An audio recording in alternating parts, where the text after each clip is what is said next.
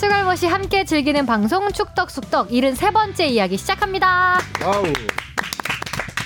안녕하십니까 주영민입니다. 오래 기다리셨습니다. 드디어 야. 5월 8일 어버이날 프로축구 K리그 개막이 확정됐습니다. 오늘은 코로나 시대에 달라지는 2020 K리그에 대해서 아, 이제 이야기할 거리가 생겼어요. 와. 본격적으로 예. 아, 아, 청사진을 이야기해 보도록 하겠습니다. 어, 내일은 홍보대사 주바페 주시은 아나운서 안녕하세요. 두시은입니다. 어떻게 지난주에 홍보대사 뭐 아주. 그냥 신속하게 진행될 네, 것 같던데 진행됐는데 아무런 연락이 없었습니다. 이 방송을 듣고 계신다면은 저희 팬 소수의 팬들이 음. 굉장히 큰 기대를 하고 계시거든요. 그러니까요 홍보대사 네, 하는 줄 알고. 당선 소감까지 네. 방송용 멘트였네요. 음. 아, 저는 방송용 멘트를 하지 않았는데 네, 하고 가셨나 봐요. 아무래도 뭐 K리그가 저희 방송 이후로 급박하게 뭐 일정 짜고 이러느라고 홍보대사 바쁘셔서. 따위는 네, 너무 바, 신경, 예, 신경 쓸 봐요. 틈이 없는 거죠. 네, 어제 이종원 팀장하고 전화했는데 물어봤어요. 어, 약간 당황하면서 아 좀만 더 기다려주세요. 네. 언제까지 기다려야. 돼?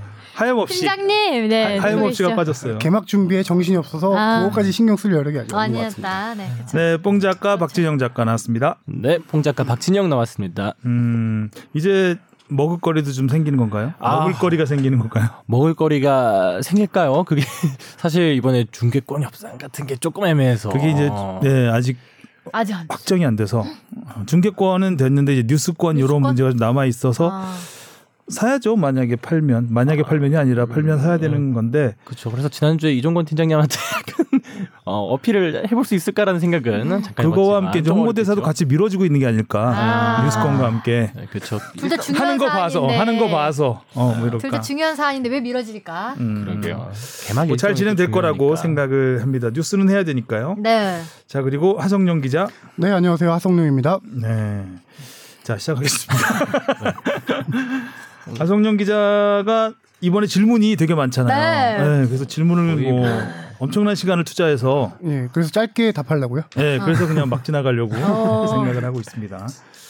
자, 먼저 댓글 두 개. 네. 우리 동네 고양이 숨쉬미님이 72화 팟빵에 올라온 주바페 이종건 팀장님 사진 보고 처음에 개콘 김하영 유민상 커플이 유민상 쑥떡쑥떡에 나온 줄 알았습니다. 죄송하셨네요. 네. 근데 김하영 윤민상 커플은 좀 뜬금없는 비유가 네. 아닐까. 두분다안 닮은 거 비슷한 게 별로 없는 것 같은데. 이 커플에 대해서 되게 인상적으로 뭔가 남으셨었나 봐요. 근데 이 두 분이 뭐 이렇게 가상 커플 이렇게 하고 있는 거죠 지금 방송에서. 네, 잘은 모르겠. 저도 지금 사실 유민상 씨는. 알겠는데 요새 네. 개콘을 많이 안 봐서 그런지. 김하영 저도 씨 찾아봤더니 이분이 생소하네요. 그 MBC 그 대역 대역 배우라고 하나요? 아, 어, 재현 아, 배우 재현? 배우. 아, 서프라이즈 이런 데 나오셨나요? 재현 배우. 서프라이즈?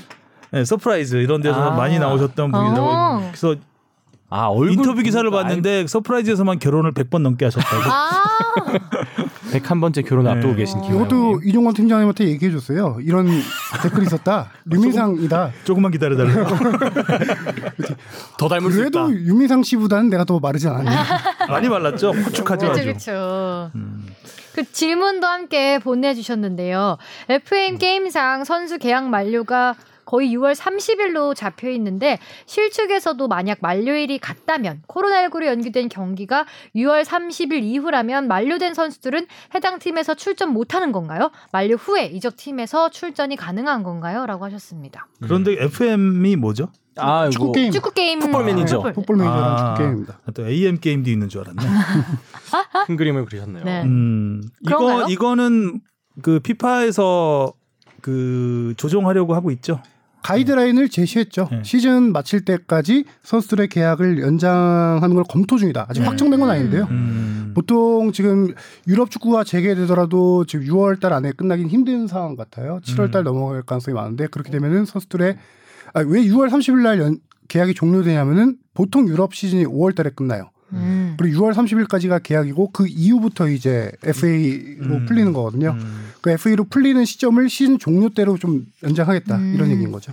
음. 자 그리고요 FC 서울 고요한 님이 FC 서울 선수들도 섭외했으면 하는 바람입니다. 고요한 선수는 아니겠죠? 네, 그런 말. 음. 우리 박동진 선수 섭외해서 나왔었잖아요. 나왔었잖아요. 네. 네. 선수 섭외가 쉽지가 않아요. 특히 축구 선수들은 어 굉장히 좀 경기를 앞두고 인터뷰도 잘 안 하기 때문에 예, 좀 민감한 더 민감한 것 같아요 야구보다는. 음. 아, 그래요? 박동진 선수는 그런 민감함 없이 예. 나와주신 아? 그때는 비시즌 네. 아니, 비시즌이었고. 비시즌이었으니까 나올 수 있었는데 시즌 중에는 선수들 그러니까 A 매치 기간에 예전에 한번 아, 그 김신욱 선수 나오고 네. 했었는데 이제 그렇게 휴식 기간이 좀 길지 않으면 아, 섭외가 쉽지는 않은 상황인데 뭐 휴식기가 아니면 우리 녹음 시간이 딱 뭐 예전에 오전 일찍 갈 때는 훈련 시간이거나 음. 지금 점심 시간이잖아요. 네. 선수들이 나오기가 힘든 상황이죠. 그리고 이제 또 축덕수덕의 선수들이 이제 좀 매력을 느끼려면 저희가 좀 더 댓글도 많아지고 아, 그렇죠. 예. 세력을 키워야. 좀더 새로 키워야 되는데 아직은 좀 미진한 부분이 있습니다. 노력하겠습니다. 네. 자 질문 보겠습니다. 무엇이든 물어보세요. 앙. 네, 이재현 님이 보내주셨습니다. 그라운드 잔디에 대해서 질문합니다. 대표팀이 동남아 원정을 갈 때 잔디가 변수다 이런 얘기가 많이 나왔습니다. 동남아는 떡잔디라 논에서 축구하는 것 같다는 말도 들었는데 각 리그와 국가별로 선호하는 품종이 있는 건가요? 그리고 K리그 잔디 규정이 있는지도 궁금합니다. 덧붙여 새로운 트렌드라고 알려지는 하이브리드 잔디에 대해 질문드립니다. 하이브리드 잔디를 파주 NFC에서도 심었다고 하는데 실제로 세계적인 트렌드인지 궁금하고요. 또 얼마 전 울산이 잔디를 교체했다는 기사를 읽었는데 교체 과정에서 하이브리드 잔디를 검토했으나 울산에겐 적합하지 않다 이런 관계자의 설명이 있었습니다. 반면 대전에선 하이브리드 잔디로 교체할 계획이란 기사가 있던데 하이브리드 잔디의 K리그 경기장과의 적합성과 향후 교체 가능성이 있는지 궁금합니다. 어, 랩하신 줄 알았어요. 음. 하성룡 기자가 잔디 공부를 엄청나게 많이 했어요. 한두 시간 진짜 공부했는데 잔디는 진짜 어려워요. 뭐 음. 전문 분야도 아니고 음. 해서 어려운데 일단 하나 하나씩 질문하신 것부터 설명드리면은 네. K리그 잔디 규정은 천연 잔디거나 하이브리드 잔디만 됩니다. 어. K리그 경기를 할 수 있는 건 인조 잔디 안 된다는 얘기죠. 음. 그리고 하이브리드 잔디를 먼저 얘기하자면은 2018년 러시아 월드컵 때부터 하이브리드 잔디 얘기가 많이 나왔었죠.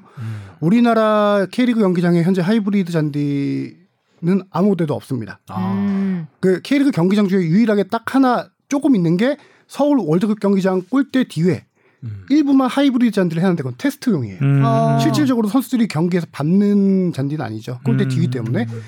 그리고 한 가지 파주 NFC의 한 개 면을 하이브리드 잔디로 교체를 했어요. 오. 실제로 했고 올해 초에 오픈을 했어요. 음. 오픈해서 선수들이 지금 훈련을 하고 있는데 그것도 어 그러니까 스페인의 터프사 되게 하이브리드 잔디를 하는 여러 회사가 있는데 스페인 터프사에서 돈을 받지 않고 이제 스페인 기후가 유럽 기후가 아닌 한국에서도 어떻게 되는지 약간 테스트성으로 우리 F, NFC에다 해준 거예요. 음. 원래대로 하면은 1년 전에 다 잔디를 생육까지 완성해서 오픈했어야 되는데 1년이 늦어졌어요. 이유가 음. 병충해? 병충해. 예. 아. 병충해 때문에 잔디가 아. 다 죽었대요. 하이브리드 그런가 봐요. 예. 그 당시에 우리나라에 약간 이 병충해가 유행했나 봐요. 잔디 병충해가. 음. 그래서 아예 새로 이제 파종을 하고 다 해서 1년 더 걸려서 했는데 하이브리드 잔디가 상당히 어려운 게 우리나라 기술은 지금 없는 것 같아요. 외국 기술 다 아예. 들어가야 되고 들어오는 비용, 관리 방법 이런 노하우들이 적기 때문에 우리나라가 관리하기가 현재 힘들어요. 음. 그리고 최소 하이브리드 잔디를 하려면은 1년 정도의 공사 기간이 필요한데 어. K리그 경기장에서 1년 동안 경기장을 그렇죠. 비워두기가 상당히 쉽지가 않잖아요. 어. 그래서 지금 하이브리드 잔디를 K리그 경기장에서 보기에는 당분간은 좀 어렵지 않을까. 새로운 구장을 만들지 않는 이상 그렇죠. 아, 쉽진 쉽지 않겠네요. 않네요. 예. 원래 하이브리드 잔디가 관리가 좀 쉽다고 그래서 음. 그 일반 잔디보다 또 오래 가고 그렇기 때문에 이제 앞으로는 하이브리드 잔디가 대세가 될 것이다. 음. 근데 이제 그. 노하우가 있으면은 쉬울 수 있는데 우리는 전혀 다 우리는 없어서. 그런 노하우가 없어서 그 하이브리드 잔디를 하려면 음. 전문가들을 또 초빙하는 비용뿐만 아니라 여러 가지 기타 비용이 많이 음. 드는 거죠. 금잔디는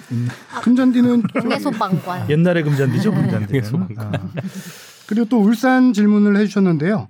울산이 그 하이브리드 잔디를 검토했다. 그거는 제가 물어보니까 검토한 적은 없다라고 하고요. 울산이 아, 최근에. 발표한 게 천연 잔디의 생육 환경 개선을 위해서 국내 최초로 생육용 성장 조명을 시험 네. 운영하고 있어요. 어. 이게 뭐냐면은 조명으로 조명으로 그 한간에는 조현우 선수라고 얘기가 빛이 가서 이제 조현우 선수가 잔디를 길러주고 있는. 비티현우? 네. 음. 왜냐하면 잔디는 일조량이 좀 어느 정도 유지돼야 되는데 음. 축구 경기장 같은 경우는 지붕이 있잖아요. 음. 지붕에 그늘이 가려져서 가려지는- 일조량이 부족한 부분들이 있어요. 아. 스탠드 앞쪽이라든가 그쪽에 음, 그래서 음. 경기장 보면은 선수들이 대기 러닝 몸 푸는 데라든가 부심들이 뛰어다니는 데 있잖아요. 많이 밟고 일조량이 부족한데 그쪽이 잔디가 많이 죽어요. 음. 그래서 그거를 인공으로 조명 그 쏴서. 태양빛처럼 이렇게 쏘는 거예요. 쏴가지고 거기를 생육시키는 거예요. 음. 햇빛을 많이 못 받는 데를 음. 그것도 울산도 이번에 비용을 들이지 않고 그 네덜란드 회사 걸 쓰고 있는데 그것도 1년간 임상 뭐 그 실험용으로. 예, 실험용으로 음. 실험용으로 무료로 해서 테스트를 하고 괜찮다 싶으면 이걸 이제 도입해서 어. 실질적으로 하겠다라고 하는데 하나 들어오는데 거의 1억 이상 드는 거예요. 비용이 1년 하고 다른 회사 것도 한번 임상하고 임상하고. 또 렌탈은 네. 여러기저기 써봐야 되니까. 울산이 최초로 이걸 사용했고 인천 구단도 지금 이걸 하고 있어요. 그래서 아, 우리나라 두 개 구단이 지금 하고 있죠. 음. 잔디 얘기를 제가 뭐 공부했으니까 간략하게만 설명드리면은 네. 우리나라 K리그 경기장은 다 양잔디라고 양잔디예요. 음. 양 그러니까 쉽게 말해서 아주 쉽게 말해서 두 종류가 있다고 보면은 한국형 잔디라고 하죠. 한국형 잔디는 뭐냐면은 일반 공원이나 어디 묘지 이런 데 있는 잔디. 음. 겨울 되면 노래지는 잔디 있잖아요. 음. 음. 음. 한국형 잔디는 옛날에는 잠실 운동장 같은 경우는 겨울에 노래지니까 거기다 페인트 초록색 페인트 네. 칠하기도 막 전설적으로 내려오는. 그 이야기. 음. 동대문 운동장 같은 경우는 예전에 잔디를 보호하기 위해서 방수포를 깔기도 했고. 음. 근데 이제 양잔디로 우리나라 양잔디 들여온 역사가 한 50년 정도밖에 안 된대요. 음. 네. 공부 많이 했죠? 네. 두 시간 했는데 여기까지. 네. 아니 음. 지금 적는 게 많은데 잠깐만요. 그래서 저도 잔디 공부 하나 음. 살짝 했는데 음. 저도 잔디 공부하다가 축구장 보면 신기한 거 있잖아요. 뭐요? 이 잔디에 라인 그려져 있다고 해야 되나? 색깔이 이렇게 음. 딱딱딱딱 다른 거. 깎는 네. 결에 따라 다른 거. 아, 그, 저 맞아. 결에 따라 다르더라고요. 이거 알고 계셨구나. 아니, 저는 그걸- 그게 아, 모르고 잔디, 계셨구나. 아, 잔디 종류가 그런 걸 다른 걸 공부하고. 해놓나? 그랬더니. 축구장뿐만 아니라 뭐 네. 야구장도 그렇고 특히 골프장 보면 그 페어웨이에 줄 쫙쫙 거 있잖아요. 네. 그런 것도 다 결 따라서 잔디를 어느 쪽으로 깎느냐에 음. 따라서 이렇게 색깔이 달라지니까. 구분이 되죠. 깎는 것도 있을 수 있고 이런 거 있을 수 있어요. 예전에는 파종을 해요. 씨앗을 뿌려서 잔디를 자라게 해요. 그럼 음. 고르는데 요새는 그 생육 과정을 단축시키기 위해서 생육 기간을 단축시키기 위해서 롤 잔디란 걸 깔아요. 잔디를? 아예 떼를 떼 와서 아, 그거를 이렇게, 카페트처럼 까는 거죠. 그렇죠. 어. 그렇기 때문에 그런 라인이 좀 생길 수가 있는 거예요. 아. 롤 잔디라고 해요. 음. 거의 잔디 박사. 네. 그래서 참고로 골프장 같은 경우도 그 페인트를 뿌리는 경우도 많이 있어요. 아, 예. 그래요? 그, 그 푸르게 만들려고. 그래서 더 설명할게요. 저 준비해온 거 뭐 다 털어야 되니까. 그래서 양잔디는 없는 관계로 양잔디는 켄터키 블루종인데요. 네. 이거는 켄터키 블루가 가장 우리 광범위하게 쓰이고 있는 건데 이걸 쓰는 이유가 잔디 질이 부드럽고 생육 재생 속도가 빨라고 관리가 쉽대요. 그래서 우리나라 다 그렇게 켄터키 블루 종을 많이 쓰고 있는 것 같아요. 음, 알겠습니다. 눈빛이 재촉하고 있었어요. 준비 많이 해왔는데 음, 자 그리고요 다음 거요. 씩씩이님은요. 안녕하세요. 축덕숙덕 패밀리 여러분. 축구를 하지 않아도 축덕숙덕을 해주셔서 너무 감사드립니다. 네 명의 패밀리들이 티키타카 하면서 이야기하는 모습이 너무 재밌습니다. 특히 요새 제 최애 캐릭은 하성룡 기자님이십니다. 주머니에 넣고 다니면서 꺼내보고 싶은 포켓보이십니다. 들어와 들어와 하고 버럭하시는 모습이 너무 귀여우십니다. 아유, 주머니로 무슨 포, 포대 자루를 차고 다니시나요? 감사합니다. 포대 자루에도 안, 안 들어갈 것 같은데. 들어와 들어와 한번 해주세요. 포켓보이가 아니라 푸대보 포대보이. 네, 보내. 그럼 내가 하고 싶다 할게. 어머 어 귀여워. 지금 여기서 어, 씩씩이님 매력이 지금 귀여워. 너무 많이 느꼈을 거야. 호주머니에 구겨 넣고 싶어. 네. 그 씩씩이님이 그 K리그 홍보대사 관련 질문을 해주셨는데 네. 이거는 저희가 지난주에도 좀 했고 음. 네. 오늘도 연락이 없다는 말씀드렸기 네. 때문에 연락 음. 오면 제가 네. 바로 말씀드릴게요. 추가로 진행 상황 알려드리겠습니다. 네, 네. 다음이요. 윤 실장님이 보내주셨습니다. 저는 울산에 거주하고 있는 40대 직장인입니다. 한 달 전쯤 우연히 축덕숙덕이란 방송을 알게 됐습니다. 축구 관련 특히 K리그 방송에 목말랐던 저에게 담비 같은 방송이었습니다. 아시다시피 팟캐스트 시장에서 K리그 컨텐츠는 인기가 없는데 그나마 들을 만한 것들도 진행자의 능력이 떨어져서 노잼이거나 재미나 정보는 많지만 유료라서 잘 안 듣게 되거든요. 축덕숙덕은 리그가 중단된 지금도 방송 해 주시고 무료에 또 일주일에 한번 꼬박꼬박 업로드해 주셔서 감사히 잘 듣고 있습니다. 진행자분들의 축구 관련 지식이나 말빨들도 훌륭하지만 서로 티키타카가 좋네요. 특히 뉴스에서만 접했던 주 기자님의 프로그램 진행 능력과 언변은 들을 때마다 놀랍니다.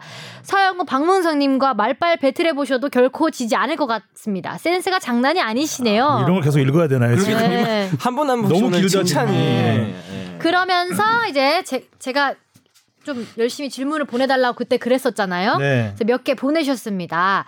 저는 포항에서 청소년 시기를 보낸 포항 팬입니다. 라데 황선홍 투톱 시절을 직접 보고 경험했고 우리나라 최초의 축구 전용구장 자부심을 가지고 살던 사람인데 어찌어찌해서 지금은 울산에서 결혼도 하고 정착해서 잘 살고 있습니다. 이천수 선수가 K리그를 씹어먹던 시절에 울산 축구에 매혹돼서 고향팀을 버리고 울산으로 연고 이전했습니다. 참 사람 마음 간사한 게 김병지 헤딩슛에 절규하면서 저주를 퍼붓던 팀을 응원하게 될 줄은 몰랐습니다. 지난 12월 포항과의 시즌 마지막 경기에서 김승규의 멘탈 붕괴 스로인을 현장에서 보면서 포항을 아, 욕하는 제 모습에 저도 많이 경기. 혼란스럽습니다. 포항에는 아직도 저희 어머니와 가족들이 살고 있거든요. 혹시 진행자분들 중에서도 저처럼 좋아하는 팀을 옮기신 경우가 있으신지요? 그럴 경우 어떤 식으로 자기 합리화 하시는지요? 라고 네. 일단 첫 번째 아, 질문을 이게 질문이구나. 야, 그날 김승규 스로인 사건 나온 날이 비 많이 온 날인데 함께 눈물 흘리셨군요. 네. 아 그때 저 취재하러 가셨었죠? 네, 그때 저도 현장에 맞다 있었죠. 맞다. 아 그중 같은 공간에 있었겠네요. 음. 근데 포항을 욕하셨다고 하니까 아, 포항 김병지 헤딩 슛에 절규하시고 네. 김승규 어 김승규 드로인에 멘탈 붕괴 되신 네. 그 무료한 축구 축덕 숙덕을 들으시는 분이 네. 지금 보내주셨습니다. 음. 어, 응원한 어? 팀이 저 같은 경우는 바뀐 적은 없어요. 저는 뭐 바뀐다기보다는 이 우리나라 선수가 있느냐 없느냐에 따라서 예전에 이제 예, 박지성 선수가 맨유에 뛰었을 때는 맨유를 맨유. 응원했지만 지금은 맨유를 응원하지 않고 아, 그런. 식으로 요새 예, 토트넘만 응원하고 뭐 그런 토트넘만 거잖아요. 응원하도 그런 거죠. 그거는 뭐 네. 당연한 마음인 것 같고. 저는 K리그의 모든 팀을 사랑합니다. 네, 뭐 홍보대사로서 당연한 말인 것 같고. 하성룡 기자는 저는 수원 고향 팀을 좋아했었죠. 제 고향이 수원이라서 저는 음. 90년대 96년인가 창단했을 때부터 이제 경기장을 계속 응원 다니던 음, 어, 이런 말하긴 그렇지만 서포터스였어요. 예, 음. 기자들은 이런 거 잘 밝히기 싫어하는데 예전부터 계속 수원 팬이었잖아라고 주현미 선배께서 많이 하셔가지고 이미 다 공개된 것 같아서 그럼요. 얘기하는데 기자된 이후로는 어, 좋아하는 팀은 따로 없고요. 어. 예. 음. 이종건 팀장님이 지난주 방송에 나와서 이 비슷한 얘기 하지 않았나요? 아 맞아요. 중립성을 아. 지켜야 된다. 네. 저도 중립을 지키겠습니다. 네. 아, 기, 기자 얼마 전에 수원 연습 경기 다녀오셨지 않나요? 이정찬 기자 갔었나? 수원 수원하고, 연습 경기- 수원하고 인천하고 연습 경기. 아 수원 FC. 수원 FC였나요? 그건 인천과 아, 수원, 수원 FC. 삼성이 아니었구나. 이정찬 선배가 취재 갔다 왔죠. 음. 네. 네, 두 번째 질문이요. 네, 이브리그 관해서 궁금한 게 있습니다. 얼마 전 대전이 하나은행에 매각되면서 기업 구단으로 변하는 모습을 보고 많이 기뻤는데 다른 시도민 구단들도 기업에 매각돼서 안정적이고 투자를 많이 하는 구단으로 변신해서 리그의 수준을 좀 올려주면 좋겠습니다. 기업 구단과 시도민 구단 간의 1년 예산 규모가 차이가 많이 나는 걸로 알고 있는데 구체적으로 어느 정도 차이가 나는지요? 그리고 전남은 포항과 마찬가지로 포스코의 지원을 받는데 두 팀 다 동일한 예산을 쓰고 있다고 하던데 왜 그렇게 성적에 차이가 나는 걸까요? 전남 성적은 한 번도 포항보다 좋았던 적이 없었던 것 같고 현재는 2부 리그에 있습니다. 왜 그럴까요? 프론트 능력, 선수들의 간절함, 팬들의 숫자, 기자님들의 설명을 듣고 싶습니다. 네. 글쎄요. 어떻게 생각해요, 이거는? 일단 시도민 구단들은 보통 예산 1년 예산이 100억 정도 됩니다. 음. 좀 많이 쓰는 구단은 뭐 150억 넘어가는 데도 있고 좀 안 되는 구단은 100억에서 좀 안 되는 70에서 90억 음. 사이 그 정도 되고 기업 구단들도 예전에 많이 쓰던 구단들은 300억 이상 쓰던 구단들이 꽤 있었어요. 음. 근데 지금 같은 경우는 300억 넘는 구단은 조금 힘 어, 많이 음. 없고요. 200억대 정도. 아, 뭐 엄청난 큰 차이가 있는 느낌은 음. 아니네요. 또 시도민군이랑 기존 그렇죠? 기업 구단이랑. 뭐 다 아시다시피 전북 울산이 가장 많이 뭐 네. 예산 만 200억 이상, 200, 300억 사이 그렇게 쓰고 있고요.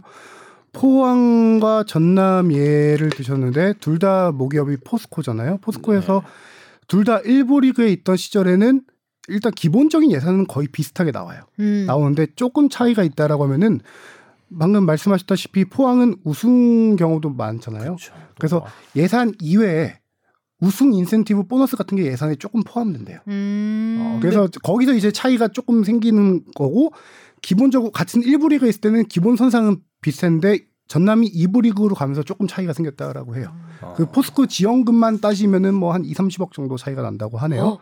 그리고 구단 예산으로 따지면 한 4, 50억 정도 차이. 현재 그렇게 나고요. 전남이 왜 이렇게 못하냐? 같은 예산 받고 뭐 제가 자세하게 말 여기서 하지 못하겠지만 말아먹은 사람들이 있는 거죠. 아, 음.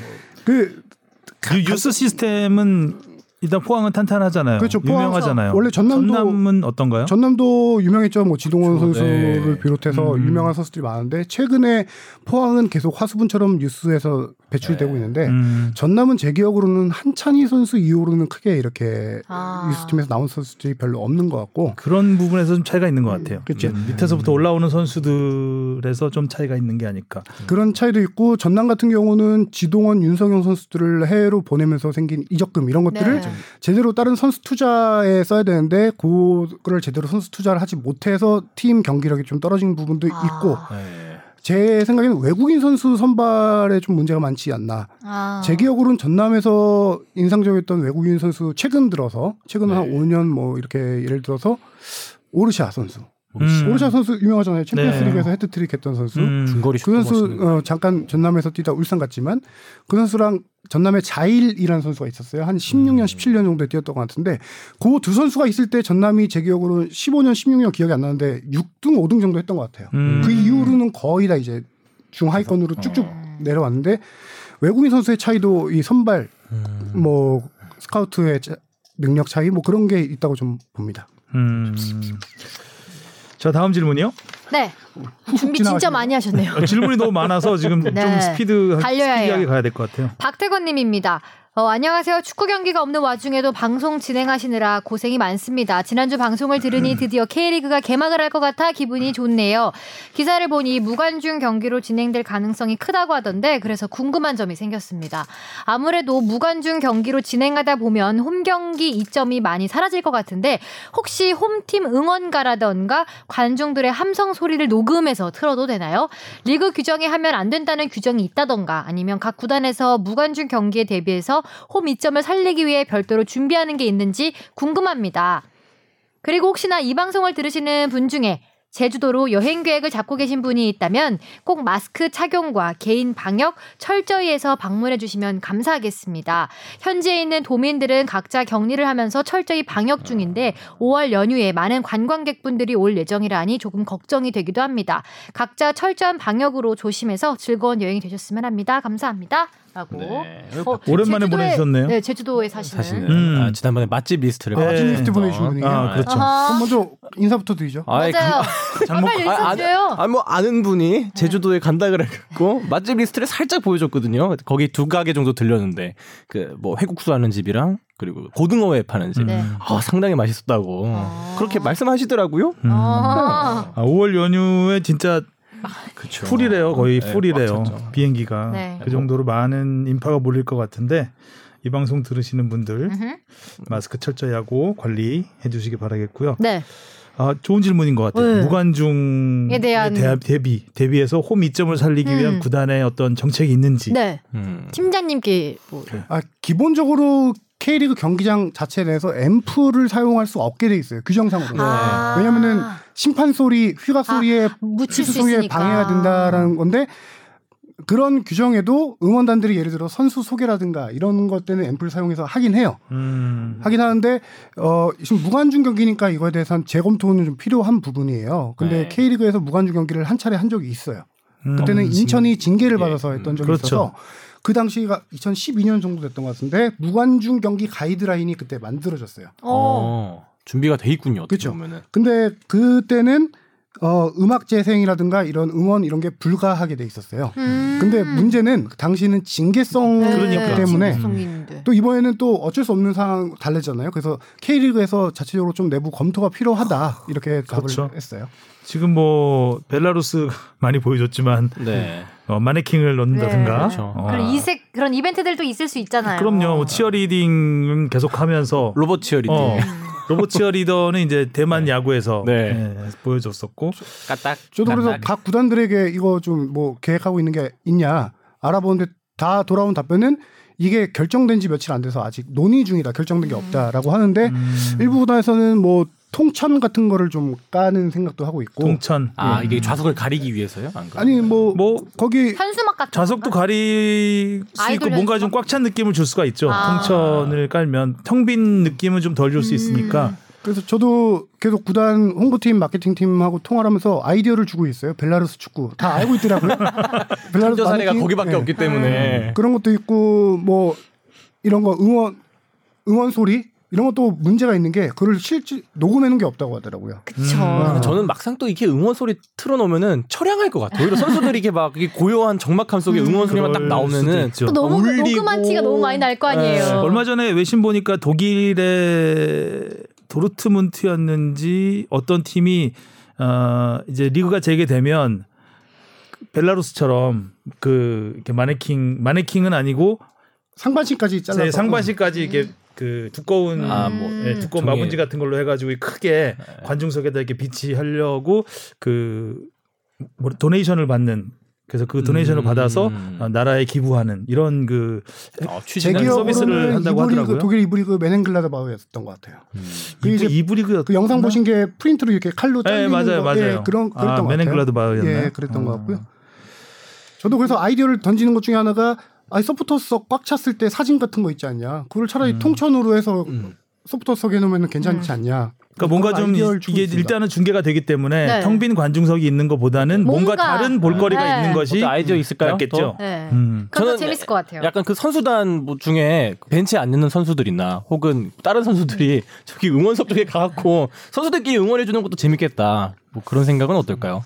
네. 네. 별로 안 좋은 걸로. 생각은 네. 계속 하시면 되는 거니까요. 그래서 추가로 알아온 게뭐 이건 재밌을 것 같아서 하나 알아봤는데 무관중 경기면 진짜 관중들은 못 들어가는 거잖아요. 근데 음. 기자들은 취재할 수 있고 축구계 관계자는 들어갈 수가 있어요. 음. 어 그래서 벤투 감독님이 자가격리가 딱 끝나면은 5월 8일 개막전부터 현장에 갈 수 있거든요. 그럼 벤투 감독은 관중으로 포함되냐 어떻게 되냐 했더니 K리그 출입증이 있는 사람들은 관계자로 해서 다 출입 이 가능하다고 음. 하더라고요. 네. 있는. 어, 벤투 감독이 가시면 원샷 많이 받겠네요. 계속 표정 하나 하나 분석. 부담스러우시겠네. 어.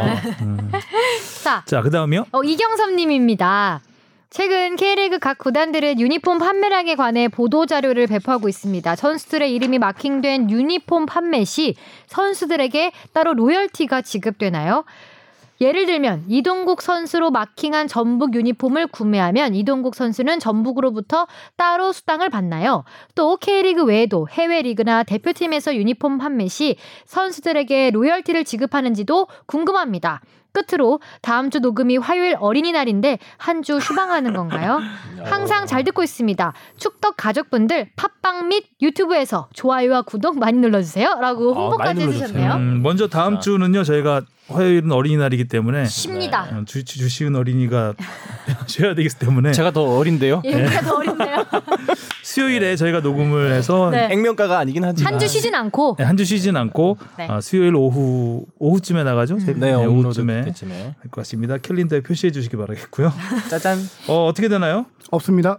네, 진짜요? 아, 다음 진짜로요 없어요. 그러니까 원래 이제 아. 기본적으로 냉혹한 현실이지만 선수는 구단의 자산이잖아요. 네. 그 선수에게 큰 돈을 주는 이유도 이런 용품 판매에 아. 대한 수익도 있는 거죠. 몇 퍼센트 정도는 돌아갈 수도 있다고 생각을 했는데 아예 이렇게 일부 구단의 자주. 섞인 목소리를 하나 소개해드리자면 이걸로 인센티브 넣으면 마이너스 연봉을 반납해야 되지 않을까 그런 얘기도 있었어요. 네. 그래서 구단 수입에 어떻게 보면 큰 부분을 차지하는 부분이기 때문에 아, 이것까지 뺏길 순 없다. 자, 그 다음 질문이요. 어 이재현 님이에요.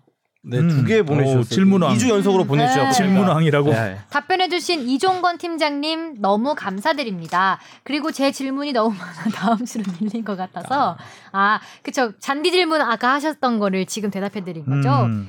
이종건 팀장님은 안 나오시지만 주영민 팀장님과 패널분들께 정정 요청 및 질문 드립니다. 네, 첫 번째예요. 유튜브 영상에서 시작한 심판의 대화에 대해 질문을 드렸습니다. 방송 당시 이정건 팀장님께서 해당 영상을 아마 이벤트 매치일 거라 판단하셨는데 제 나름대로 취재를 해보니 이벤트 경기가 아닌 호주 A리그 공식 경기인 것으로 퍽스 스포츠에서 제작한 원본 영상과 참고 영상을 음. 찾았습니다. 하면서 링크를 보내주셨어요. 음. 방송을 다시 들어보니 이종건 팀장님께서 호주 리그를 말씀하셨던 걸 보니 영상과 관련해서 알고 계셨던 것 같습니다. 하지만 이벤트 매치일 것이라 말씀하신 부분이 있으셔서 제가 나름 취재한 내용을 바탕으로 주제 넘지만 정정 요청을 드립니다. 음. 라고 하셨어요. 네, 정정합니다. 네. 오늘 되게 방송이 아니, 안 계셔가지고 간단간단하네요. 팀장님도 네, 안 네. 계셔서. 아, 저는 정정 해요 항상. 아, 네. 네. 저도 얼핏 기억이 나는데 당시 이종건 팀장이 방송에서 무슨 전자장비는 허가를 받아야 된다 그런 얘기를 네. 했었는데 네. 그거는 이제 심판 캠 얘기를 했던 것 같고 네, 네. 바디캠은 안, 그 뭐, 안 된다고 하셨던 것 같아요. 네, 그래서 바디캠. 하여튼 뭐 전후 사정은 정확히 모르지만 이종건 팀장 제가 통화하면서 얘기했어요. 제가 대신 사과해드리겠다고. 아, 근데 그 이게 이 영상이 심판간 대화잖아요. 네. 예를 들어 레드 카드 주는 상황에 대해서 뭐 VAR 심판하고 대- 주고받는 대화, K리그도 그거 다 녹음을 해요. 아, 네, 음. 녹음- 나중에 이제 다시 그거를 어떻게. 활용할지는 뭐 아직 이렇게 논의된 건 없지만 녹음해서 다 갖고 있다고 하더라고요. 아, 그러니까 따로 특별한 뭐 장치는 필요가 없는 거네요. 음, 일단 그러네요. 녹음 원래 되니까. 버튼을 올리느냐 내리느냐의 네. 문제네. 왜냐면은 예를 들어 심판 판정이 잘못됐을 경우 징계위원회를 열거나 할 때. 그런 녹음들을 다 음. 들어보면서 판단을 하기 음, 때문에 음, 녹음은 음. 기본적으로 다 해놓습니다. 아 음. 그렇군요. 두 번째 질문이요. 네, 방송에서 토트넘 이적설 언급하셨고 지지난 방송에서도 이후 축덕축덕에서 이적설에 대해서 이야기하실 거라 예고를 하셨었는데 K리그를 비롯해 해외 축구 리그도 코로나로 멈추고 간신히 리그 재개 일정을 잡고 있습니다. 리그 일정이 많이 연기됐는데 이번 여름 이적 시장이 정상적으로 열릴 수 있는 건지 이러다 가을 이적 시장이 되는 게 아닌지 등 이적 시장 일정에 대해 간단하면서도 원론적인 질문 드립니다. 음. 가을 이적 시장 참 새롭네요. 음. 뭐 아까 6월 30일까지 돼 있는 그 이적 기간 그 저 계약 기간이 연장되느냐의 문제하고 연동이 되겠죠? 그렇죠. 예. 일단은 K리그의 여름 이적 시장은 메인 이적 시장은 아니에요. 음. 겨울 이적 시장이 겨울. 메인 그렇죠. 이적 시장. 예. 그거는 이제 등록일 기준인데 3월 20 저, 정확히 날짜 기억 안 나는데 22일인가 26일인가 그 정도에 끝났어요. 음. 그래서 그 이후에 등록한 선수는 지금 뛸 수가 없는 거죠. 음흠. 그게 이제 겨울 이적 시장이고 K리그의 여름 이적 시장은 추가 등록 기간이 6월 20 며칠부터 7월 20 며칠까지 한 한 달 정도 돼요. 문제는 그 기간이 유럽 이적 시장이 6월 30일 날 그 계약이 만료되고 열리면은 유럽에서 뛰는 뭐 하브리그나 이런 데서 뛰는 선수들을 우리가 추가 영입할 수 있는 건데 음. 끝나지 않기 때문에 우리 이적 시장에 아. 그 선수들을 영입할 수 있을지가 불투명한 거죠. 어. 그래서 그렇구나. 요거는 연맹에서도 인지는 충분히 하고 있는데 현재는 개막이 우선. 좀 모든 게 네. 초점 맞춰져 있기 때문에 이 부분은 개막 후에, 후에. 논의를 좀 해볼 수 있을 것 같아요. 논의할 게 너무 많네. 이게 이렇게 톱니바퀴처럼 맞아 돌아가야 되는 네. 부분이 있기 때문에 그렇죠. 그쪽이 옮기면 우리도 그렇죠. 어느 정도 옮겨야 되는 그런 상황이 될 수도 있는 거죠. 예를 들면은 여름에 추가 이적 시장 때 주요로 영입하는 선수들이 이제 외국 ACL 구단들이 많이 그렇게 하는 경우가 있는데 ACL은 3월 20 며칠까지 등록되면은 6월인가 7월까지 AC, 선수를 새로 영입해도 ACL을 못 뛰어요. 음. 등록이 안 돼 있기 때문에. 근데 ACL에서 토너먼트 이상 올라가서 여름에 열리게 되면은 추가 이적 추가 등록을 한 다음에 그 선수가 8강 뭐 이렇게부터 뛸 수가 있는 거죠. 음. 그렇군요. 이 문제는 뭐 아직 그 네. 뭐 정확한 해답은 나오지 않은 것 같습니다. 더 지켜봐야 될 것 같고요. 자 마지막 질문이 아니죠. 이거는 네. 네. 재밌는 뭐 해석을 해주셔서 네. 소개를 해드리죠. 멘탈이 하성현 기자가 노래할 겁니다. 네. 오 네? mental alien in 서울님이 좋아하실 것 같아요. 어, 이번 꼭 들어주시길 바랍니다. DMX 2000님이 네. 보내주셨는데요. 축덕숙덕을 사랑하는 야구 팬입니다. 매주 즐겁게 듣고 있습니다. 야덕. 듣다 보니 mental alien in 서울님의 닉네임 의미를 궁금해 하시는 것 같아서요. 나름 유추해 봅니다.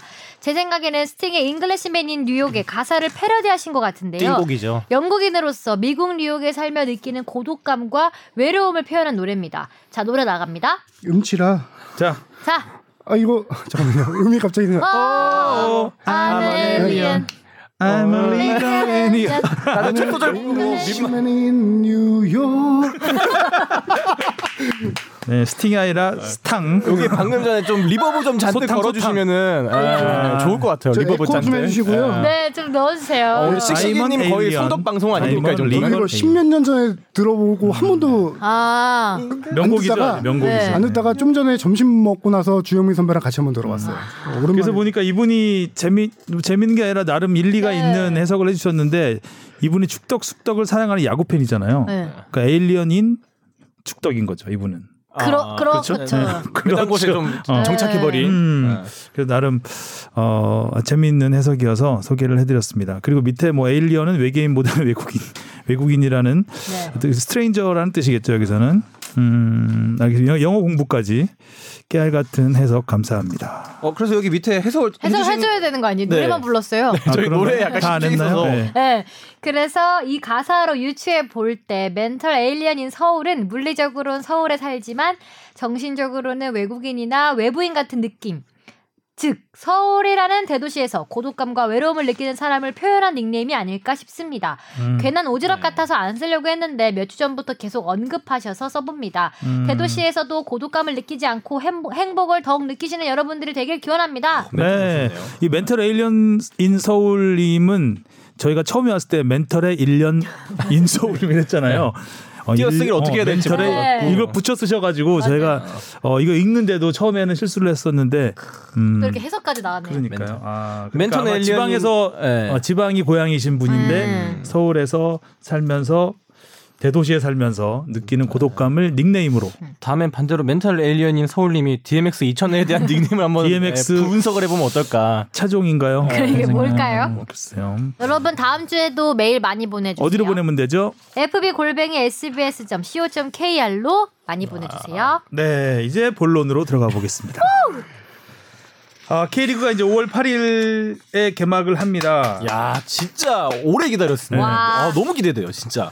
어, 일단 이종건 팀장이 지난주에 저희가 방송을 하고 바로 가자마자 그 다음 날 이사회를 네. 했죠. 저- 금요일 날 했죠. 금요일 날 했나요? 예. 아, 금요일 날 이사회를 해서 어, 나름 이제 코로나 시대에 발맞춰서 여러 가지 좀 변화를 준 그 이사 내용을 이사회에서 결정을 했는데 뭐 간략하게 말씀을 드리면 어, K리그 1, 2 모두 27라운드로 네. 해서 팀당 11경기씩 줄어드는 거죠.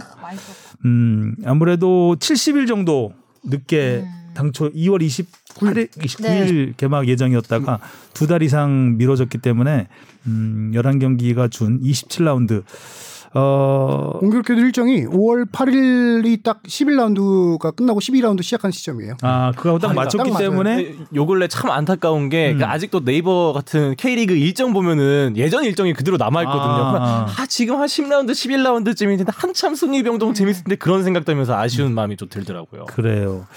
어, K리그 1은 12개 팀이 정규 라운드 home and away로 팀당 22경기를 네. 먼저 하고 성적에 따라서 상하위 6개 팀씩 아, 파이널 라운드로 총 5경기를 치르게 됩니다. K리그 2는 10개 팀이 정규 라운드 3라운드로 어, 팀당 27경기를 하게 되고요.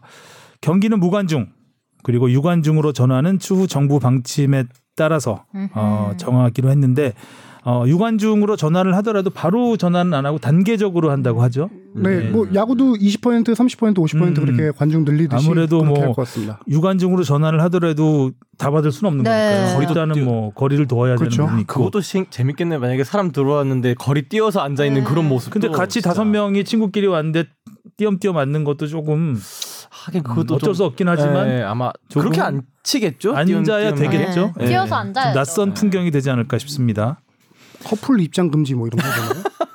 오 좋다. 좋다뇨. 좋아요? 네. 아, 아니 문화생활 같이 즐기러 갔는데 붙어서 너무. 좋은데요? 아니 커플은 no no. 반대쪽에 앉기고 네, 너무 좋은데 각자 다른 팀못 같은 통로로 못 들어가. 들어가. 다른 팀. 아, 한 명 홈팀 한 명 away 어, 팀. 한명 그렇지. away. 아 그럼 서로 서로 응원해 줘야 되겠다. 아, 가서 동전 던지기를 먼저 하고 들어가기 전에 네. 어디로 갈 것인가. 반대로. 다 떨어져라. 음, 그리고 이번 시즌 특징이 이제 27라운드이기 때문에 홀수 경기를 치르게 되잖아요. 네. 그래서 구단별로 이제 홈 원정 경기의 수가 아, 차이가 날 수밖에 없습니다. 그렇죠.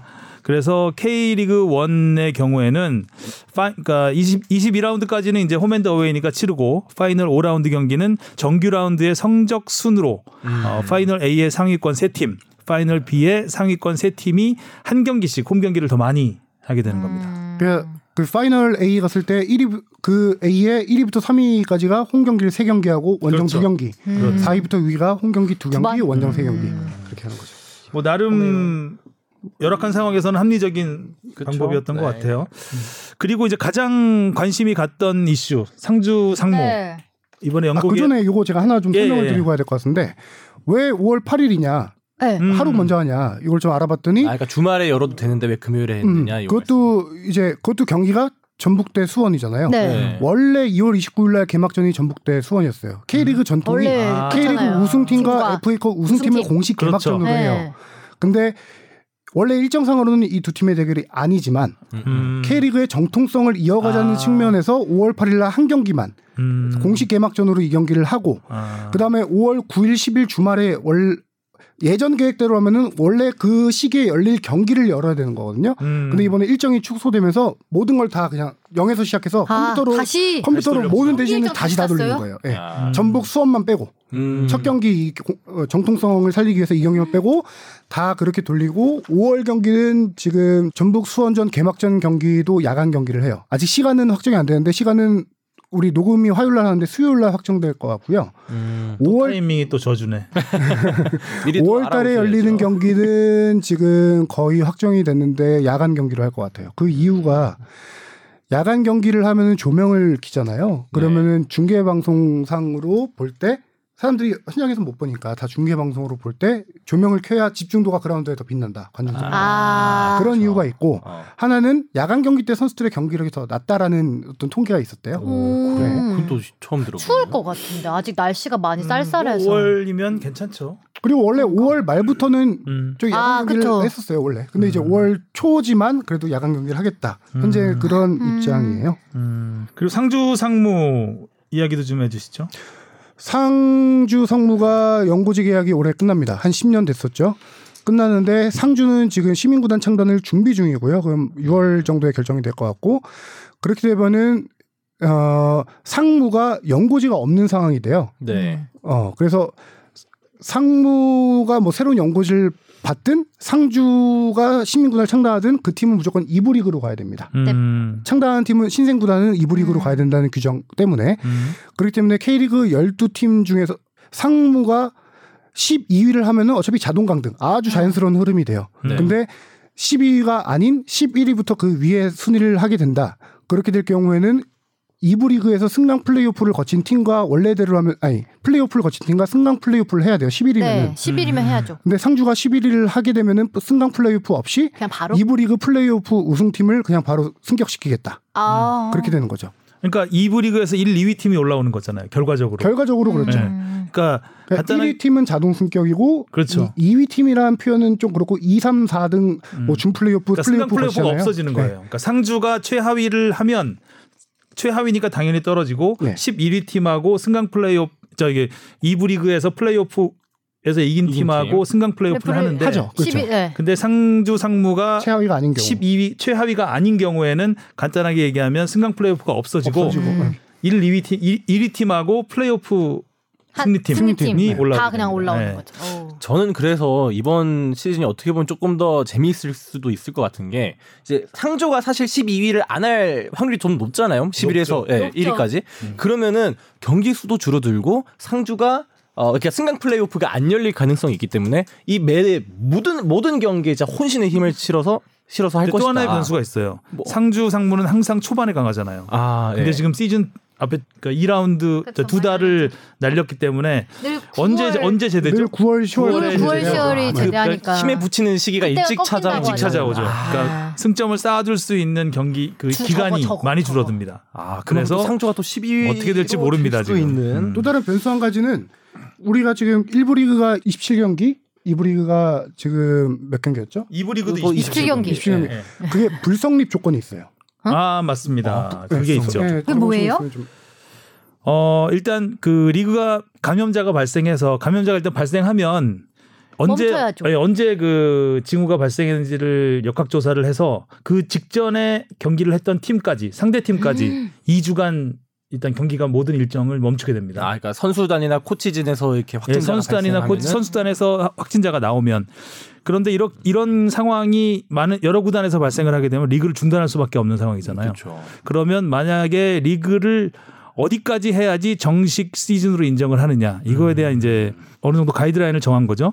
그래서 리그가 중도 중단 시에 K리그 1은 22라운드, K리그 2는 18라운드가 지나야 성립을 인정합니다. 그러니까 홈앤드 어웨이 한 번씩 붙여야 붙어야 인정을 그렇죠. 하겠다는 거죠. 네. 만- 그 전에 만약에 중단되면요? 그 정도 되면 인정을 하- 취소. 그냥 아니, 이번 이번 리그 이번 시즌? 없었던 시즌이 시즌이다. 개인 기록은 인정하되 개인 기록만 우승팀. 준우승팀이 없어지는 거죠. 그렇죠. 네. 그러니까 22라운드 서로 맞대결을 한 번씩 해야 우승팀과 이제 그 순위를 인정을 한다는 거죠. 아, 정말 엄청난 순위를 인정하고 시즌이다. 개인상도 시, 시상을 하고 다.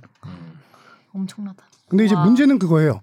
1부 리그가 중단되고 2부 리그가 계속 진행될 경우 음. 예를 들어 1부 리그가 아. 시즌이 불성립되고 2부 리그가 성립될 때 승격팀은 어떻게 하냐, 음. 강등팀은 어떻게 하냐 이런 그렇죠. 문제들이 정말 복잡해서 연맹에서도 경우의 수를 정말 길게 따져봤는데 이종건 팀장님 우는 소리 들리네. 어, 제가 그 연맹에서 내놓은 자료를 보면 K리그만 리그가 성립하고 K리그 2가 불성립할 경우에는 강등 팀은 있고 승격 팀은 없습니다. 그러니까 K리그 2가 불성립하기 때문에 승격 팀을 인정하지 않는다는 거죠. 근데 K리그 1은 성립되기 때문에 강등 팀만 강등팀이 인정을 하고. 팀 수가 변화가 되는 거죠. 그럼 10개 구단에서 어, 음. 참 이게 또 반대인 경우는 반대인 경우는 승격은 있고 그렇죠. 강등이 없고 네, K리그 1이 불성립하고 K리그 2만 성립할 경우 상주만 강등이 됩니다. 아, 아, 네, 상주만 강등이 되고 K리그 2에서는 상주 강등이 우승팀 한 팀만 올라옵니다. 아, 아, 이렇게 되는 거예요. 13개 구단에서 또 할 수도 아니 있는. 근데 정말 12월에 무슨 얘기를 나누고 있을지 한 치 앞도 알 수가 없는데요. 그리고 K리그 1, 2 모두 불성립할 경우 없는 시즌. 상주만 강등돼요. 아, 이 상주는 어쨌든 잡아놓은 물고기입니다 지금. 상주는 원웨이 그냥 어떤 경우에서도 상주는 그냥 정리지 답이 않고 정해져. 상주는 그냥 나가. 리그 이거. 빵끝. 아, 극적인 반전이 있을 수는 있어요. 어, 어떻게 있죠? 아 상주 상 상무가 상주와 더 하겠다, 연구 어, 연맹하겠다 하겠다. 하면은 되죠. 그리고 또 하나 이사회에서 너무 의결한 아, 거는 이거- K리그 2의 영 플레이어 상을 신설한다. 아. 지금까지 없었네요. 저는 잘 몰랐는데. 네, 네, 없었죠. 그래서 이번 시즌부터 K리그 2 23세 이하 그리고 데뷔 3년 이내 그리고 시즌 경기의 절반 이상 출장한 선수가 자격이 되고요. 음. 아무래도 K리그 2이기 때문에 23세 이하 선수들이 좀 많은 기회를 얻을 수 있는 아, 무대잖아요. 저 지난 시즌에도 부산에서 어린 선수들도 많아 많은 활약을 보여줬었고. 그리고 K리그 2에서 영플레이어 상을 받은 선수는 K리그 1에 올라와서도 영플레이어 상을 수상할 자격이 되지만 K리그 1에서 영플레이어 상을 받은 선수는 K리그 2에서 영플레이어 상을 또 받을 수는 아. 없습니다. 이게 만든 이유가 있는 게 선수들 동기부여 차원이 가장 큰 이유기도 하지만 통계를 내보니 K리그 1보다 K리그 2에서 영플레이어상 수상에 해당한 조건에 해당하는 선수들의 활약도가 더 좋았다는 통계가 나왔어요. 예를 들어서 베스트 11에 포함되는 수, 아, 맞아요. 수치 음. K리그 2에서 K리그 2가 K리그 1과 비교해 봤을 때 K리그 2에서 베스트 11에 더 많이 포함되고 그다음에 득점 상위 20위 안에 포함된 수치, 공격 포인트, 도움 포함된 수치가 1부 리그에 비교해서 2부 리그가 두 배래요. 어. 그러니까 2부 리그에서 훨씬 더 이 나이대 선수들이 좋은 활약을 펼치고 있으니 이 선수들에게 동기부여를 해줘야 된다라고 아, 해서 좋다. 예, 구단들이 합의를 모아서 합의해서 이 그 영플레이어상 2부 리그도 신설을 하게 된 거죠. 음.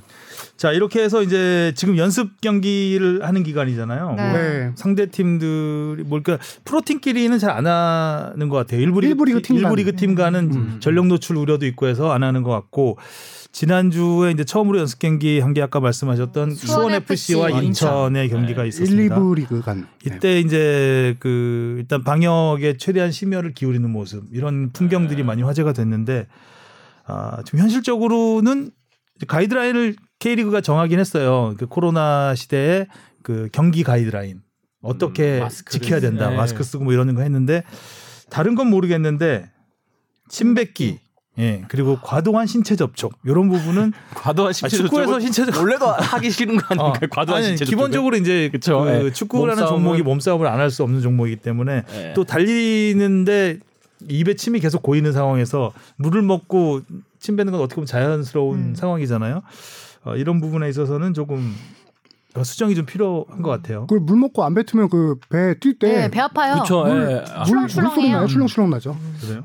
그리고 막 예, 야구 같은 경우에는 이렇게 모래? 흙 같은 게 입에 많이 들어와서 또 예, 뱉는 음, 경우가 그렇죠. 많다고 그러고. 예. 근데 되게 그 데- 게- 기사에서 댓글 반응에는 침 뱉는 거 금지하니까 좋아하시는 분들 저 보기는 안 많아요. 예, 이게 예. 근데 침을 뭐 그 의도적으로 뱉거나 약간 버릇처럼 뱉는 거는 네. 지양을 해야 되겠죠. 근데 이제 어쩔 수 없이 경기를 뛰다 보면, 뛰다 보면 입에 풀. 묻고 뭐 그럴 수 그럼요. 있으니까. 예, 여러 가지 여러 가지 상황이 있기 때문에 사실 이제 축구가 어떻게 보면 이런 그 감염 예방에 있어서는 굉장히 취약한. 종목이잖아요. 너무 가깝고. 이런 부분이 참 현실적으로 지켜지기가 어렵다는 거를 아, 지난 연습 경기를 통해서 음. 봤고 또 하나 특이했던 거는 선수들이 마스크를 쓰고 나오면서 마스크를 벗어서 그 옆에 있는 수거 통이 수거- 있더라고요. 예. 수거통에. 예, 예. 수거통에. 예, 마스크하고 장갑을 이렇게 벗어서 하고 가는 이렇게 딱 일렬로 중앙선을 사이에 두고 일렬로 쓰더라고요. 음, 음. 근데 진짜 경기 때도 중앙선을 사이에 두고 일렬로 쓸래나? 그거 조금 좀 어색하지 않았어요? 아 그렇죠. 약간 뭐 양발 이 양팔 벌려서 있는 그 간격으로 한 명 한 명씩 딱딱딱딱 서 있는. 어차피 경기를 하면 때다 부딪히는데 좀- 2m 떨어진다는 게 사실 조금 보여주기 위한 어, 뭐 약간 그런 좀 모습 같은 연맹. 가이드라인을 따른 거기 때문에 연맹에서도 연습 경기를 보면서 이걸 보완해 나가긴 할 건데 그 그렇죠. 부분은 유지되지 않을까. 네, 저도 근데- 할것 같아요. 어. 막 그렇다고 해서 또 이게 뭐야 다 TV로 나가는데 어. 악수하고 또 이렇게 또 그러고 이런 모습 말걸요? 또 보여주면 어, 그러니까 안 네. 되겠죠. 근데 이제 보통 일렬로 쭉 서가지고 원래 이제 네, 같이 이렇게 사진도 예, 찍고 뭐. 국가 올리고 이제 네. 시작을 하잖아요. 그러니까 2열 종대가 된 거죠 이제 음. 1열 횡대에서 네. 2열 종대니까 조금 어 약간 운동회 같은 느낌? 박이라도 한 개 세워놔야 될것 같은. 그것도 그렇고 예전 같은 경우는 서로 상대 팀끼리 서로 물 나눠 먹는 장면도 있었는데 음. 이제는 물통에 철저히 네, 하더라고요. 네. 물통에 이름을 다 붙여놔서 자기 음. 팀끼리도 못 나눠 먹고 음. 자기 이름 적힌 물 음. 물통에 물을 먹어야 되죠. 음. 그러니까 기본적으로 확진자 안 나오고 이제 전반 전체적으로 한국에 진짜 코로나가 아예 끝났으면 참 좋겠는데 네.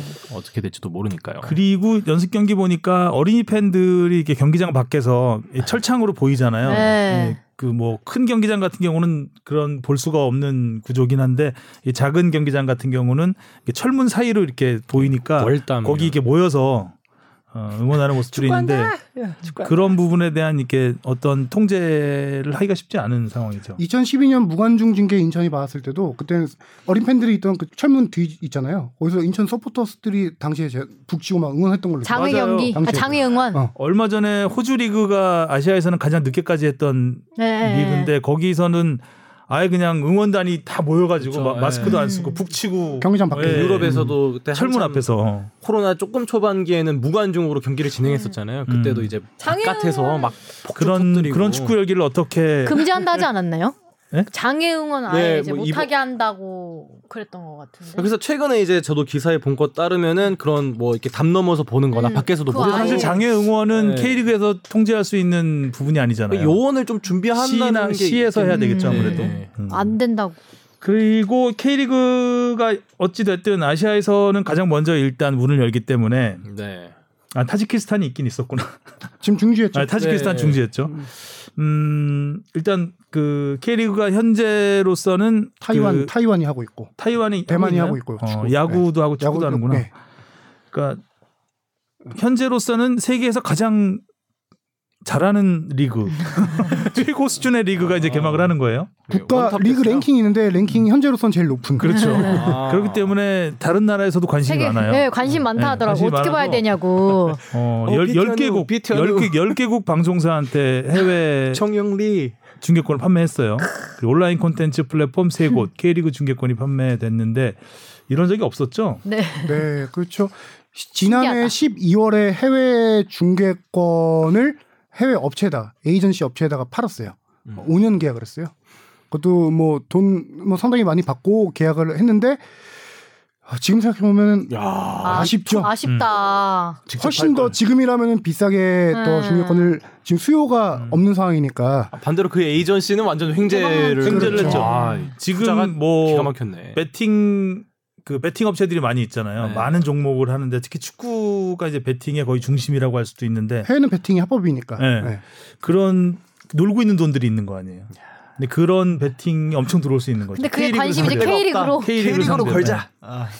근데 이게 10개 업체에 다 판매됐다고 하지만 그 수익이 K리그 연맹으로 들어오진 않아요. 아, 해외 그렇죠. 업체에 팔았기 때문에 음. 그쪽에 이제 수익이 생기는 거라 음. 아, 직접 팔았어야 됐는데. 당시에는 해외 루트를 뚫었다라고 상당히 이제 기뻐했지만 음. 그때는 코로나 전이었잖아요.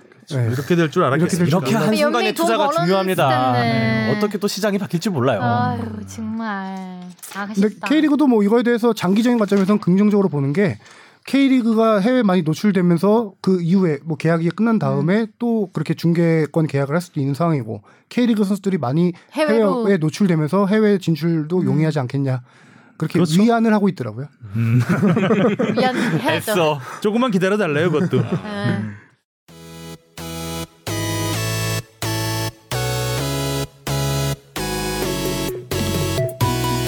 여러분은 지금 축덕 숙덕을 듣고 계십니다.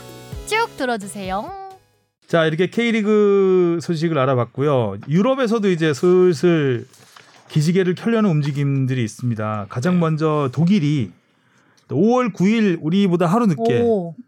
우리가 세계 최고 수준의 리그가 개막하는 걸 하루만 하루 이상은 볼 수 없다며 5월 9일 무관중으로 재개하는 걸 추진을 하고 있습니다. 그리고 분데스리가 구단들은 이미 훈련을 네. 가장 먼저 시작을 네. 해서 거기에 이제 훈련을 또 철저히 하더라고요. 보면 구단별로 좀 다르긴 한데 팀 훈련을 아직 전체적으로 못 하고 다섯 명씩 음. 다섯 명씩 조를 짜서 어 돌아가면서 훈련을 하고 그 다음에 샤워실을 이용하지 않고 음.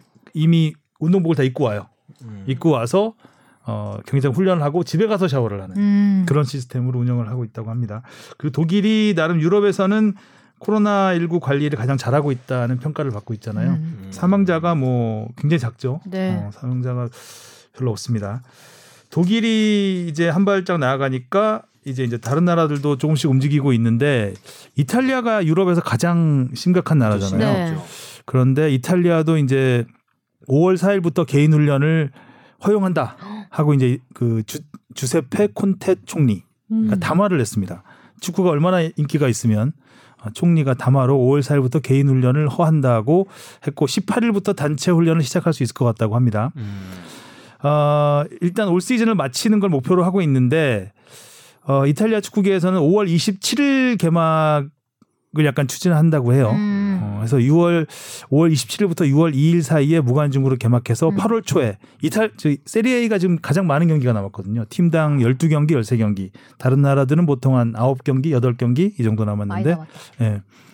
이탈리아가 근데 이탈리아가 지금 이렇게 하고 있는 거는 지금 코로나 19가 많이 좀 안정됐다라고 음. 해서 오늘 봤더니 어제 하루 사망자가 300명이 나왔던데 아. 네. 안정됐다. 확진자도 뭐 1000명 이상씩 네, 그러니까 아직. 안심할 그땐 아닌데. 그러니까 이제 추세는 좀 완연하게 꺾인 게 보이긴 한데 아직도 뭐 많죠. 확진자가 네. 2,000명씩 나오고 사망자도 200명 이상씩 나오는 음. 상황에서 아 조금은 좀 위험할 수 있지. 않을까라는 생각이 듭니다. 그리고 오늘 오전에 BBC에서 또 보도를 했죠. 잉글랜드가 6월 8일 좀 더 보수적으로 접근을 했습니다. 6월 8일 재개를 목표로 5월 18일 팀, 울- 팀 훈련을 시작한다. 음. 라고 이제 그 이건 이제 그 잉글랜드 리그에서 프리미어 리그에서 그렇게 추진을 하고 있는 거고요. 아, 문제는 이제 정부 방침은 아직 없습니다. 아. 네, 정부에서 이탈리아 같은 경우는 이제 총리가 네. 어, 해도 된다라고 얘기를 했는데 잉글랜드는 정부 방침이 지금 나오질 않고 있어요. 잉글랜드는 아직도 추세가 계속 그 나아지지 않는 상황이기 때문에 네. 근데 프리미어 리그는 어떻게든 하려고 하고 있고 그렇죠. 네.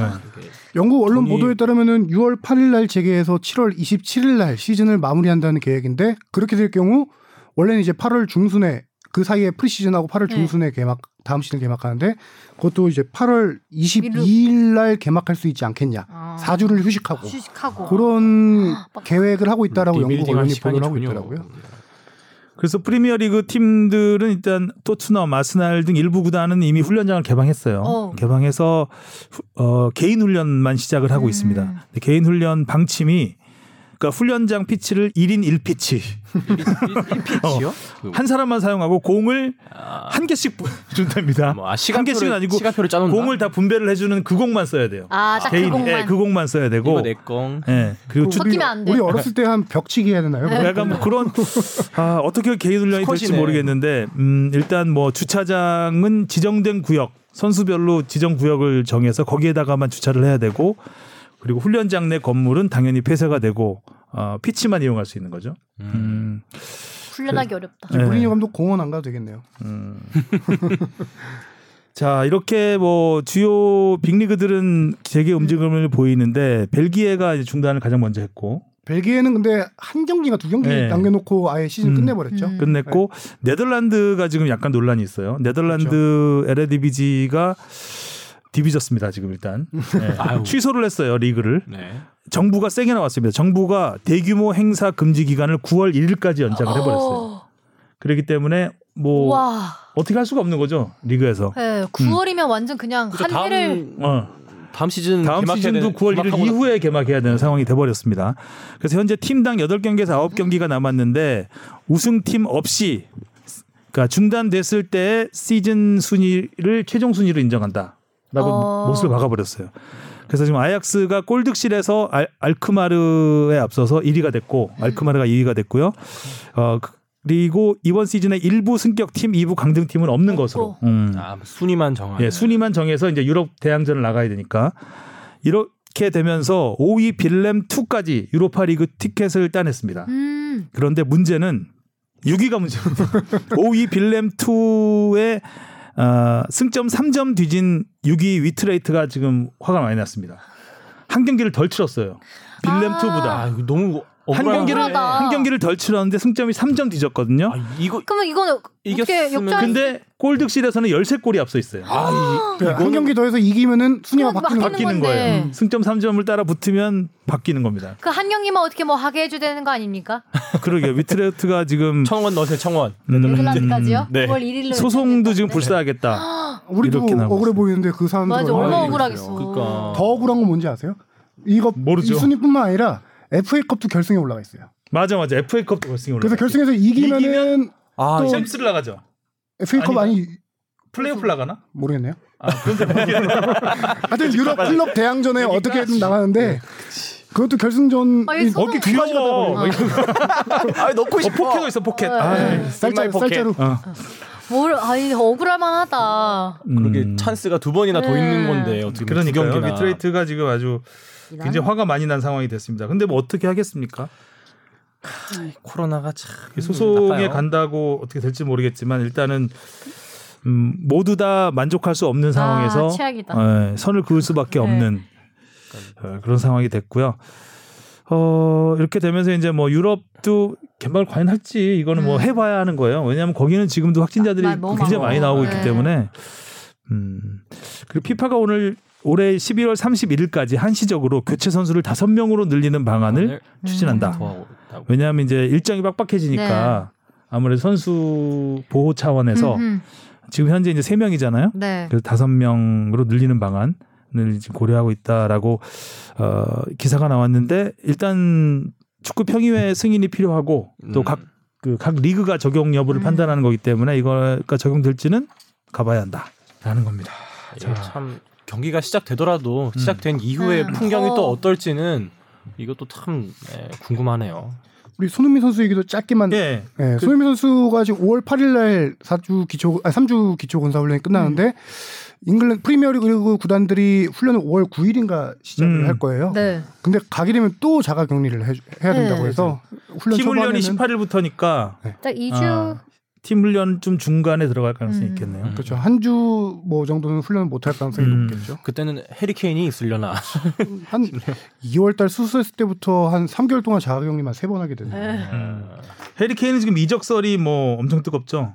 어, 해리케인 이적설은 제가 2주 전에 들어온 소- 새로 들어온 소식이 있나요? 새로 들어 그러니까 최근에는 이제 리그 재개 문제 때문에 별게 없었는데 한 2주 전만 해도 그쵸 가장 핫한 축구 소식이 없으니까 이적설이 막 여기저기 음. 많이 나왔어요. 그래서 해리케인이 지금 일단 이적료 2억 파운드를 음, 이제 팀에서 설정을 하고 여기저기 살펴보고 있다라는 얘기가 있는데 뭐 추가적인 거는 뭐 어, 좀 요즘은 좀 잠잠해졌습니다. 음. 파운드로 치면 2억 파운드가 최초예요. 2억 유로는 있는데 그러니까 네이마르가 네이마르. 1억 9,800만 파운드로 현재 네, 최고인데 최고. 네, 그거보다 높여서 최고액을 받겠다. 삼- 아, 삼천억 레비 회장이. 네. 어, 어. 아, 질렀습니다. 장사 잘해. 음. 이때다. 근데 어, 지르고 보는 거야. 근데 과연 지금 각 구단이 이렇게 막 지금 자금 사정이 안 좋아지는 않은데. 상황에서 선수를 살까요 이렇게 큰 돈 주고? 그런데 맨유는 살 것이다라는 얘기가 또 있습니다. 음. 뉴캐슬이 살 수도 있지 않을까 싶어요. 아, 뉴캐슬 그럴 수 이제 있겠네. 엄청난 큰 손이 그렇죠. 그러니까 맨시티보다 투자를 더 하겠다고 하고 들어왔거든요, 지금. 네, 뭐- 그리고 돈이 사실상 더 많고. 네, 맨시티 10배 이상 구단주 우리가 잘 아는 만수르. 구단주의 재산의 10 배. 음.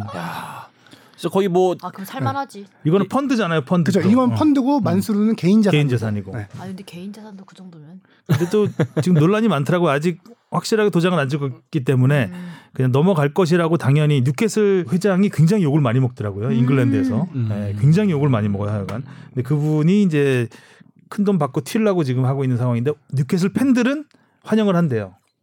사우디 그 거대 자본이 들어오는 거를. 네. 하지만 잉글랜드 전체적인 시각으로 봤을 때 와 이제 전 세계적인 인권 문제, 사우디가 인권 문제가 좀 심각하잖아요. 음. 지적을 많이 받고 있는데 에, 사우디는 약간 정책적으로 이용을 하는 거예요. 이런 식으로 스포츠로 시선을 돌리고 싶은 음. 음, 그런 부분이 있어서 어마어마한 투자를 하는 것이고 근데 그런 거에 과연 프리미어리그가 아무리 그 자본에 노란한 또 자존심이 있는 어, 하- 리그인데 하는데 이, 이런 거를 그냥 놔둬야 되는 것이냐라는 거에 대한 논란도 좀 있긴 합니다. 진짜 뉴캐슬도 가능성이 있겠네요. 만약에 넘어간다면. 돈 싸움이라면 밀리진 않겠죠. 아, 밀리지 않죠. 네, 네. 뭐- 왜냐 면 거기도 뭔가 서비스를 해야 되거든요. 네. 들어오면 이렇게 많이 많은 욕을 먹고 들어오는 거기 때문에 뭔가 에, 또 그렇죠. 투자를 해야죠. 더군다나 해리케인 잉글랜드의 상징인 해리케인 선수를 품는다라고 하면 팬들은 당연히 환영할 테고 음. 새로운 가문을 음. 아, 아, 새로운 가문이 아니라 새로운 저기 구단을 네. 구단주를 음. 그렇군요. 흥미진진. 자, 손흥민 선수 얘기 나왔으니까 참 오늘 아침에 EPL 역대 최고의 골 선정. 아, 그렇죠. 우리 아무래도 한국인들의 힘이 컸겠죠. 그렇죠. 아, 진짜 그럴까요? 드리블. 근데 요 근래는 뭐 다 인터넷도 다잘 그 되니까. 리포트를 하성룡 기자가 했나요 그때? 네, 그 당시에 이게 한국 언론을 통해서 알려지기 전에는 1등이 아니었어요, 손흥민 음, 선수가. 아니었죠. 어. 초반에 알려질 때만 해도. 음. 근데 한국에 이제 뭐 여러 언론들이 이걸 보도하고 나서 단숨에 몇 시간 만에 1위로 쭉 치고 올라간 걸 봐서는 근데 한국인들의 이제 힘. 후보가 50골인데 그 50골을 이렇게 세 차례 나눠서 연대별로 발표를 했어요. 근데 손흥민 선수가 들어간 그, 그 파트는 마지막. 파트였습니다. 음. 네. 그래서 그 전에 있던 파트들에 밀릴 수밖에 없었고 그 처음에 나왔을 때는 이제 수아레스에 밀렸었죠. 네. 2위, 2위를 하다가 한국 언론들이 이제 기사를 많이 쓰고 또 이제 어디 가서 투표하면 된다. 링크 투표 나눔. 투표소 알려주고 아. 하니까 이제 어, 마스크 쓰고 출고 가서 조사는 또 다른 거죠. 네. 어, 가서 열심히 투표를 하면서 그때는 한때 막 거의 한 40%막 이렇게 받았었죠. 아니요 최고 마이너스 때가 31, 2% 정도 됐던 것 같아요. 31이었나요? 네, 네. 어, 근데 이제 결과적으로는 26%의 지지를 받아서 역대 최고의 골로 선정이 됐습니다. 거기 이제 순위권에도 올라갔지만 개인적으로 제가 제일 좋아하는 골인 그 루니의 오버헤드 킥 골, 음. 그 맨시티를 상대로 한 그 골도 진짜 아 게임에 나올 듯한 그런 골이라서 되게 인상 멋진 골들이 많았죠. 뭐 지루의 scorpion kick, scorpion kick도 kick. 있었고. 네. 실세 뭐 이런 것도 그 있고. 후보작들 보니까 정말 예전에 그 데이비드 버- 베컴의 어린 시절, 20대 때 그 리드 시절, 거의 하프라인에서 쐈던 네. 하프라인 슛. 아 그렇죠 골키퍼 나와 있을 때 음, 노려. 예전에 그 스타들을 다 볼 수 있어서 그러니까. 어쨌든 축구 소식이 없는 가운데 스카이 스포츠가 중계권자잖아요 EPL. 어, 중계권자에서 열리라고. 아이디어를 잘 낸 것 같아요. 음. 음. 요 근래 뭐 계속 네이버 축구 거기 같은 데서 스포티비에 박지성 경기만 계속 올리고 있잖아요. 진짜. 볼 게 없으니까. 다들 쥐어 짜느라고. 그래서 얼마 전에 이청용 선수가 인터뷰했더라고요. 볼튼 경기 왜 안 해주세요? 아쉽더라고. 그런 인터뷰 한번 했더라고요. 자기 안 나온다고. Blue Dragon 날아다닐 때도 진짜 볼맛 났죠. 아 그리고 뭐 2위는 아까 말씀하셨던 웨인 루니가 음. 2위가 맨시티. 그 scissors kick. 예, 예. 진짜. 그때 이게 이제 세리머니도 인상적이었는데. 13%. 그다음에 3위가 아까 말씀드렸던 루이스 수아레스의 어깨 트래핑이었죠. 네네. 어깨 트래핑 골. 리버풀 시절에 넣었던 골입니다. 그 골은 별론데 생각보다는. 그러게요. 네. 근데 역? 역대 최고의 골들 보니까 비슷비슷해요. 뭐 중거리 슛, 뭐 개인기로 음, 이렇게 맞네. 수비수 뭐 요리조리 표현하는 슛, 약간 그 scissors kick. acrobatic한 슛, 슛들 좀 있고 네, 가장 어쨌든 손흥민 선수가 가장 길게 달려서 그렇죠. 근데 그 자- 오랜 그- 시간 많은 걸 보여준 골이었죠. 거기 뭐 내놔도 진짜 견주어도 손색이 없는 음, 아, 그런 그쵸. 골이긴 하죠. 음. 네. 막바지에 너무 웨인로니 골만 찬양한 것 같아서. 그러세요? 갑자기 손색을 드러내고 그러세요? 아 정말. 주영민 선배가 그렇게 영웅 손색? 장황하게 설명하셨던 스위스 월드컵의 푸스카스 음, 그 상만 푸스카스. 남았죠. 음, 푸스카스 상만 상만 남았네. 남았죠 이제. 그리고 하루 전에 어제죠. 지금 뭐 어제 어, 더, 디 어슬레틱 그 지에서 예, 또 예. 최고의 골 음. 됐었고 런던 풋볼 어워드에서도 올해의 골 받았고 이 골이 대단한지 안 대단한지는 이게 질리지가 않아요. 봐도 봐도 여러 각도에서 봐도 그만하세요. 오늘도 선생. 봐요 그럼. 선생 보고. 선생님 그만하시죠. 아, 아침에 일어나면 봐- 봅니다 저는. 아, 자 오늘도 축구 이야기 많이 나눠봤고요. 네. 다음 주는 5월 5일은 쉬고 6일 날 6일 날 K리그 프리뷰를 아, 하나요? 이왕이면 예, 프리뷰를 하겠습니다. 음. 뭐 개막을 하니까 네. 이정찬 기자가 나와서 다양한 이야기 나눠보도록 하겠습니다. 자 오늘 수고하셨고요. 다음 주에 만나요. 안녕.